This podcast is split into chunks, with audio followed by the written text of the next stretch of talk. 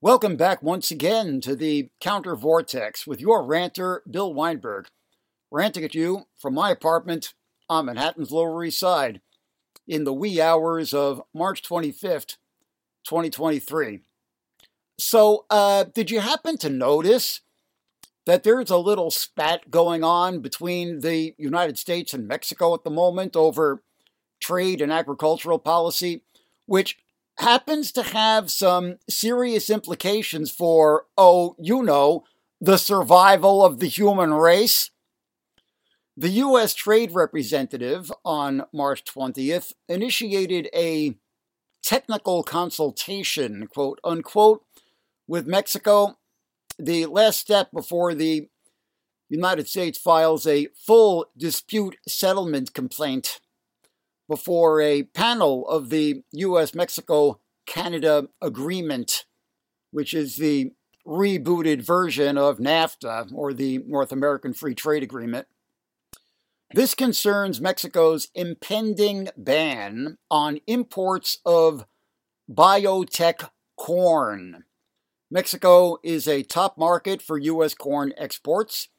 Corn is the number one U.S. agricultural export, and some 90% of U.S. corn today is biotech corn. That is the patented intellectual property of private corporations as genetically modified organisms or GMOs. Mexico, having already banned the cultivation of GMO corn within its territory, has now gone a step further and banned the importation of GMO corn for human consumption altogether. We're now on the nine month countdown to this ban taking effect. The biotech and agribusiness interests are warning darkly that Mexico may face corn shortages and a food crisis when it does, when the law goes into effect. Now, this law is really the fruit of a long campaign by Mexico's campesinos, or peasants, and small farmers, going back some 10 years. In 2013, local beekeepers brought suit against the uh, Agriculture Secretariat after it approved the use of so called Roundup Ready GMO soy crops produced by the Monsanto company, which has since been taken over by Bayer. These um, Roundup Ready seeds facilitate the use of Roundup, that is, the chemical pesticide glyphosate, which the beekeepers said threatened their bees. And they repeatedly prevailed in the courts and got the Agriculture Secretariat to revoke the licenses. And finally, they succeeded in getting the Mexican courts to impose a permanent injunction on any further such licenses. And now this cause has been taken up by Mexico's left populist president, Andre Manuel Lopez Obrador, or AMLO, as he's affectionately called. on uh, December 31st, 2020, AMLO issued a decree setting a deadline of January 1st, 2024 to end the importation of GMO corn for human consumption into Mexico altogether. And the uh, decree also calls for an end to imports of glyphosate by this date. The decree states that the objective of the decision is to, quote, contribute to food security and sovereignty and protect native corn, cornfields, biocultural wealth, farming communities, gastronomic heritage, and the health of Mexicans. End quote. Mexico currently imports about 20 million metric tons of corn per year from the United States, the big majority of it GMO. So we may imagine that the U.S. corn lobby is very unhappy about this. The National Corn Growers Association says the impending ban would be catastrophic for U.S. corn producers and Mexican consumers alike and will undermine principles of the U.S. Mexico Canada trade agreement. And I'm sure, as we're all aware, the boosters of GMO corn and GMO crops generally argue that these seeds are bioengineered to be resistant to both pests and pesticides and uh, are therefore a boon to productivity and are fighting world hunger. This is very, very wrong. And here it is very important to make clear what the critique of GMO crops actually is. That is the legitimate critique, because there is much confusion on this question. The industry inevitably responds that it hasn't been proven that GMO foods are toxic or cause ill health effect, which only demonstrates that they don't understand the critique or are intentionally trying to distract from it and derail the discussion. They're getting the answer they want by asking the wrong question. Now, some anti GMO activists themselves kind of miss the real critique and thereby unwittingly play into this propaganda. It should be said that sites like Natural News that trade in alarmism about the unproven health hazards of GMO foods assist the industry propagandists in changing the subject, presumably unwittingly. The actual critique is of the ecological, social, and political impacts of GMO seeds, which are explicitly designed as part of a so called technological package to protect so called intellectual property and get farmers hooked on pesticides and petrochemical fertilizers. Agribusiness, which can afford the whole input package that GMOs are designed for pesticides, petrochemical fertilizers, etc.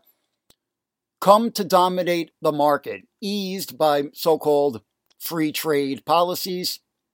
They force the peasantry off the market and ultimately off the land, a process very well advanced in Mexico since NAFTA took effect in 1994, and which is intimately related to the explosion of the narco economy and mass migration in the years since then.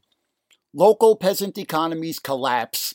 The displaced are sucked into the narco trade or head north in desperation. And the sustainable and often de facto or unofficially organic agriculture of the peasantry, merely because they often can't afford pesticides and petrochemical fertilizers, is abandoned. The ecological impacts are obvious. Monsanto's Roundup Ready seeds mean that AgBiz can spray glyphosate as much as they want, with clear impacts on local biodiversity. Reliance on chemical fertilizers depletes the soil of organic matter in the long run. And then there's the whole question of corporate control, forcing farmers into dependence on GMO seeds, which reaches its most perverse form in the so called genetic use restriction technology, or GURT, also known as Terminator technology. Seeds designed so that the second generation of seeds from the planted crop are infertile effectively putting an end to the ancient agricultural tradition of seed saving or seed swapping and wiping out local agricultural self sufficiency. And of course, Terminator seeds escaping into the wild and infecting the fields of neighboring farms or the local ecosystem generally has obvious grave implications. Now, this trend began with the development of hybrid seeds in the so called Green Revolution after World War II, but has taken a qualitative leap forward with the development of GMO seeds over the past generation. But here's the thing native seed stock is needed to create new hybrids and to provide the genetic raw material for new GMOs. As nature catches up to the old ones, so to speak, and finds ways around their immunities, as was dramatically demonstrated in the famous Southern corn leaf blight of 1970, which virtually wiped out the U.S. corn crop that year, causing shortages and sending prices soaring. And these native seeds are disappearing as the hybrid and GMO seeds become hegemonic. So there has been an imperative by government and corporate power to collect and warehouse samples of native seeds, or land races, as they are called. This story is told quite exhaustively in a book I just read Endangered Maize Industrial Agriculture and the Crisis of Extinction by Helen Ann Curry, University of California Press 2022, which traces the whole history of this effort, particularly as concerns corn or maize, beginning with a project of the U.S. Department of Agriculture over a century ago when patented corn varieties were just hitting the market and USDA teams started collecting landrace samples both in peasant communities in Mexico and among Native American communities in the United States. This continued with the efforts of the University of Chicago geographer Carl Sauer and the pioneering Soviet botanist Nikolai Vavilov, who collected samples not just of corn, but many crops, and not just in Mexico, but around the world and postulated the theory of his so called Vavilov centers, global zones of high biodiversity from which most cultivated plants originated.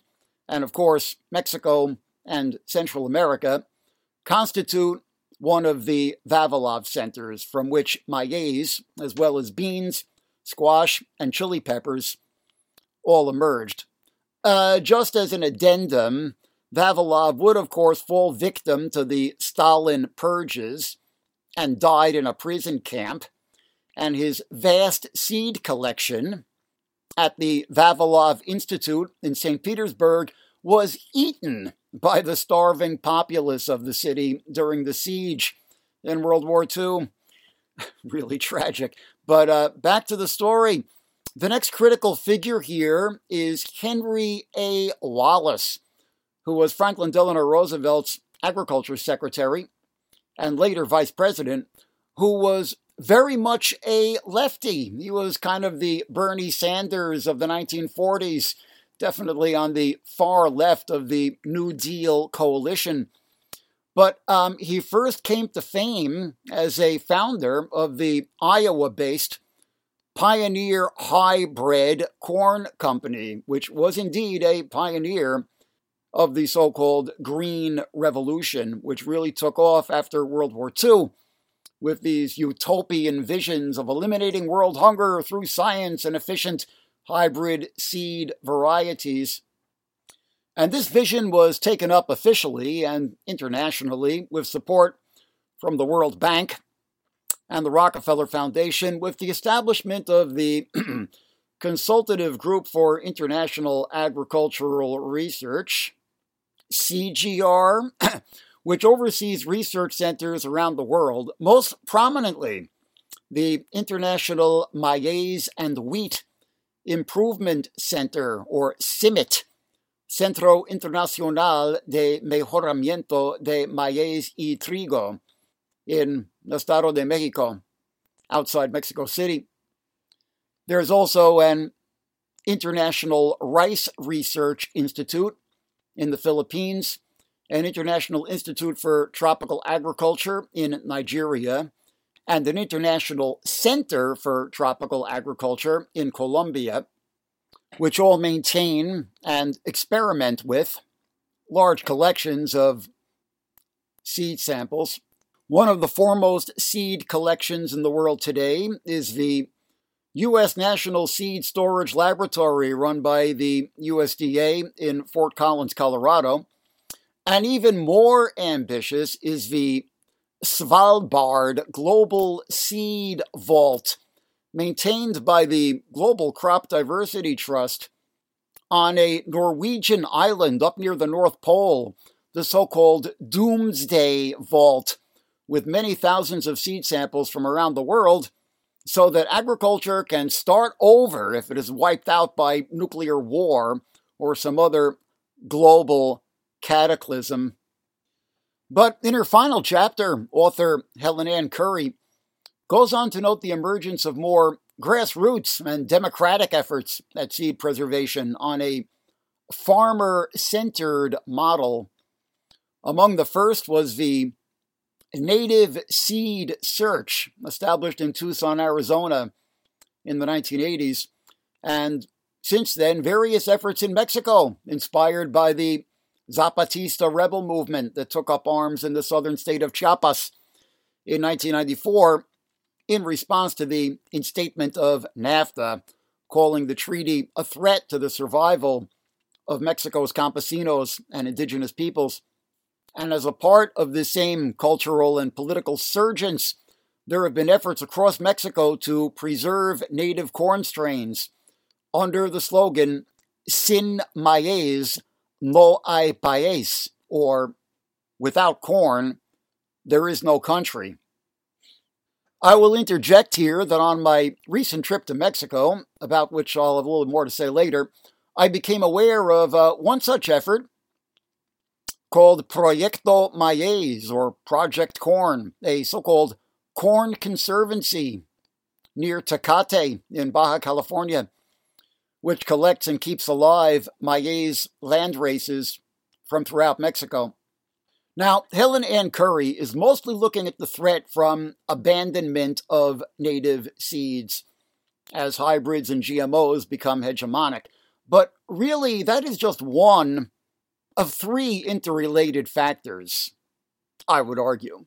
There's abandonment of native seed, yes, but also abandonment of maize altogether as it becomes less profitable to grow thanks to massive U.S. imports, and peasants and small producers switch to asparagus or agave cactus to produce tequila or whatnot.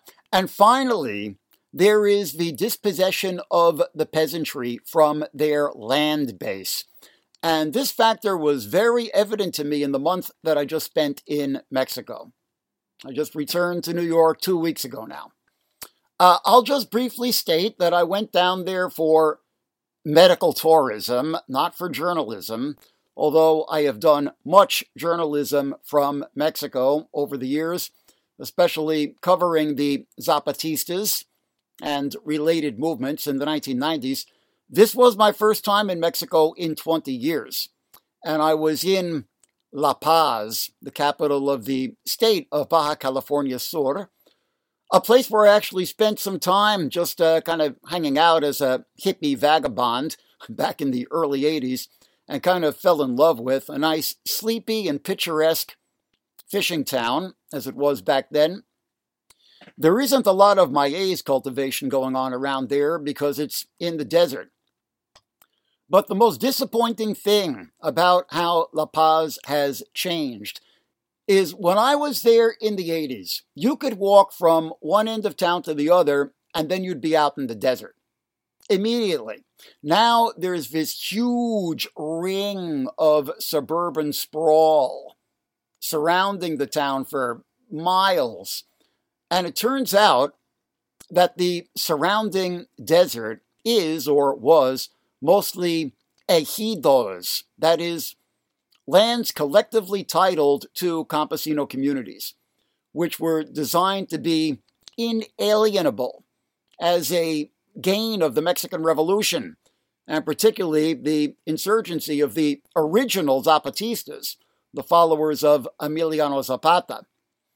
But constitutional changes were pushed through in the early 90s in preparation for NAFTA, allowing the ejidos to be privatized, which was really the key factor that led to the emergence of the Neo Zapatistas, who took up arms in Chiapas on January 1st, 1994, the precise moment that NAFTA took effect.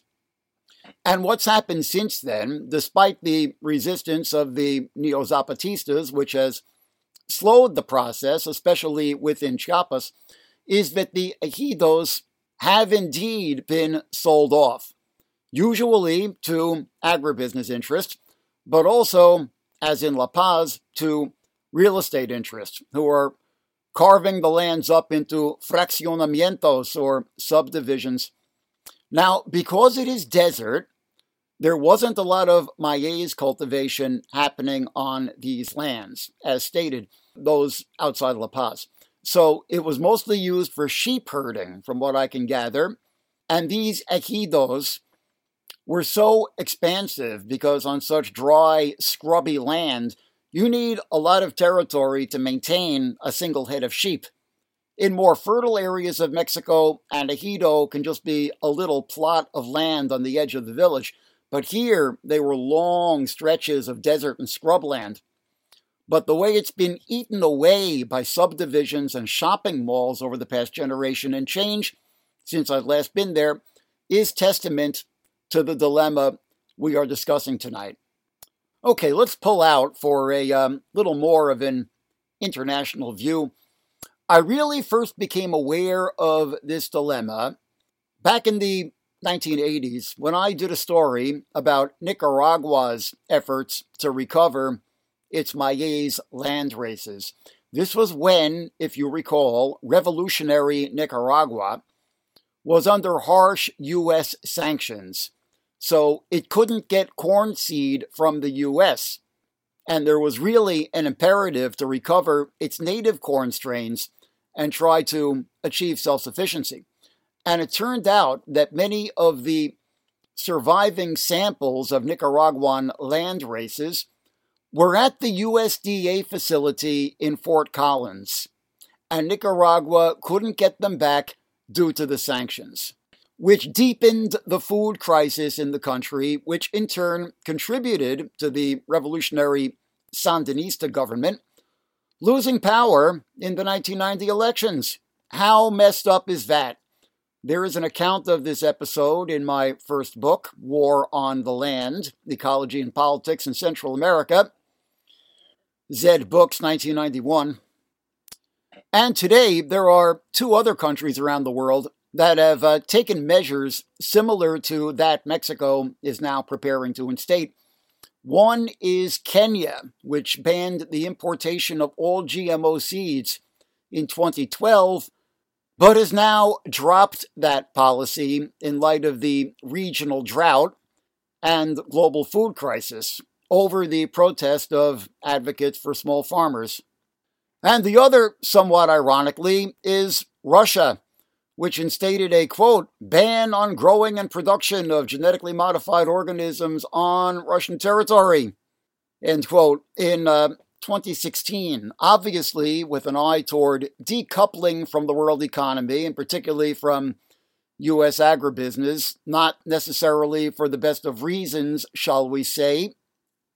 And the current global food crisis with prices for basic foodstuffs soaring all over the world is in large part a creation of the Russian war in Ukraine, with Ukrainian wheat exports cut off and Russia accused of weaponizing wheat, profiting from a crisis of its own creation, exploiting the inflated prices for its own wheat exports to fund its war effort.